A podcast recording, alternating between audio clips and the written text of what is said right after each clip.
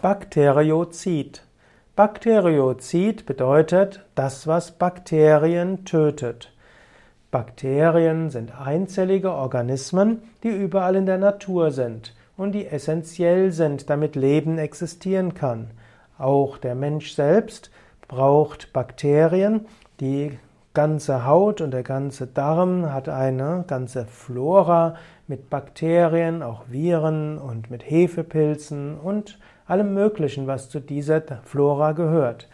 Und solange diese Flora in einem gewissen Gleichgewicht ist, mit dem Körper zu gut zusammenwirken kann, ist alles in Ordnung.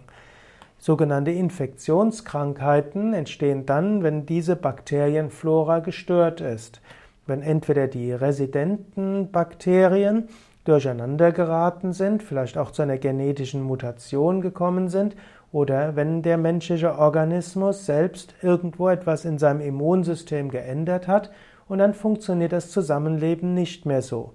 Oder es gibt sogenannte Anflugkeime, also sogenannte transiente Bakterien, die von außen angeflogen kommen und die sich vielleicht nicht integrieren können mit der Flora. Wenn jetzt eine solche Infektion entsteht, dann kann es hilfreich sein, dass der Mensch entweder etwas Bakteriostatisches zu sich nimmt, was das Wachstum der Bakterien reduziert, oder auch etwas Bakteriozides. Es gibt Mittel in der Naturheilkunde, die Bakteriozid wirken. Es gibt auch in der Pflanzenmedizin Bakteriozide. Oder natürlich, es gibt die Antibiotika, die Bakterien auch töten.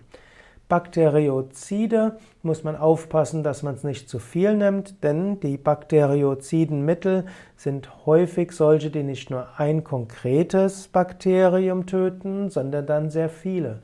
Und dann kann die ganze Flora auf Haut oder Darm durcheinander geraten oder auch äh, in, bei den, auf den Geschlechtsorganen und dann können neue Infektionskrankheiten von neuem kommen. Und so gilt es immer zu achten, dass man nicht Bakterien töten will, sondern dass man die Flora auf der Haut und im Darm und in den Geschlechtsorganen und Schleimhäuten im Mund und überall in eine Harmonie bringen will, in eine Homöostase, in eine gesunde Symbiose.